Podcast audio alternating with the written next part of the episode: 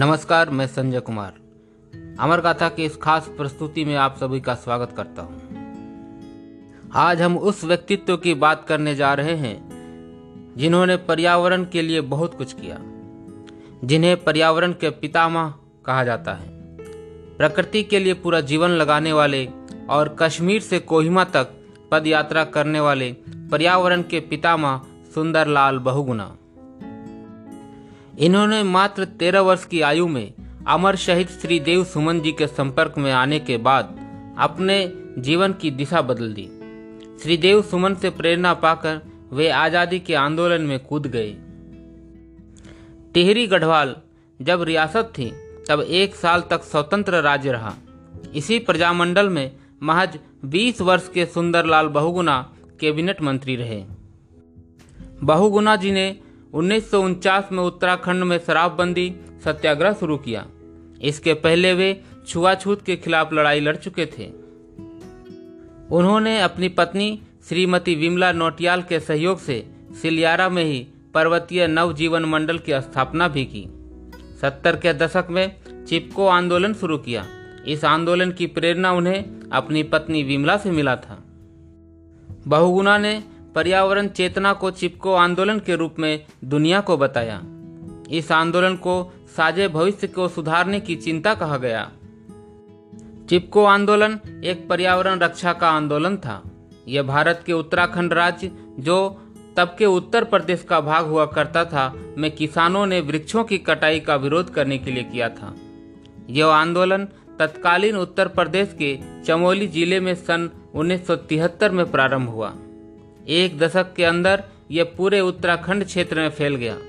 इस आंदोलन में स्त्रियों ने भारी संख्या में भाग लिया था। पर्यावरण को अस्थायी संपत्ति मानने वाला यह महापुरुष पर्यावरण गांधी बन गया। 1981 में उन्हें स्टॉकहोम का वैकल्पिक नोबेल पुरस्कार से सम्मानित किया गया। इसी वर्ष भारत सरकार ने उन्हें पद्मश्री से सम्मानित किया। पर उन्होंने पद्मश्री लेने से यह कहकर मना कर दिया कि जब तक पेड़ कट रहे हैं, तब तक खुद को इस योग में नहीं समझता।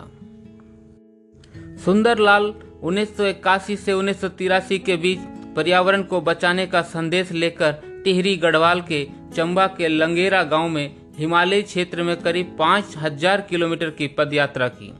यह यात्रा उन्नीस सौ तिरासी में विश्व भर में सुर्खियों में रहा। बहुगुना से प्रभावित होकर अमेरिका की फ्रेंड ऑफ़ नेचर नाम की एक संस्था ने 1990 में इनको पुरस्कृत भी किया। 1990 में उन्होंने पर्यावरण को बचाने के लिए 2400 मेगावाट की टिहरी बाँध का विरोध किया था। वे जगह जगह जो जलधाराएँ हैं, उन पर छोटी छोटी बिजली परियोजनाएँ बनाने जाने का पक्ष में थे। वे सादगी और सरलता से बड़े बड़े काम करवा लेते थे। टिहरी बाँध के सत्याग्रह के समय तत्कालीन प्रधानमंत्री वीपी सिंह स्वयं उनसे मिलने आए थे।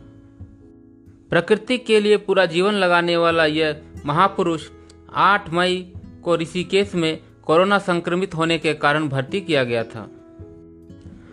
21 मई 2021 को चौरानवे वर्ष की आयु में इनका देहांत हो गया। सुंदर लाल बहुगुना को सच्ची श्रद्धांजलि देने के लिए हमें अपने अपने क्षेत्र में पर्यावरण को बचाने के लिए शपथ लेनी होगी। हम तभी तक सुरक्षित है जब तक पर्यावरण सुरक्षित है। इनके बिना मनुष्य का अस्तित्व ही समाप्त हो जाएगा। आशा है आपको हमारा ये एपिसोड बहुत अच्छा लगा होगा। फिर मिलेंगे अगली कड़ी में, तब तक के लिए धन्यवाद। ज़्यादा से ज़्यादा फॉलो करें और शेयर करें। जय हिंद, जय भारत।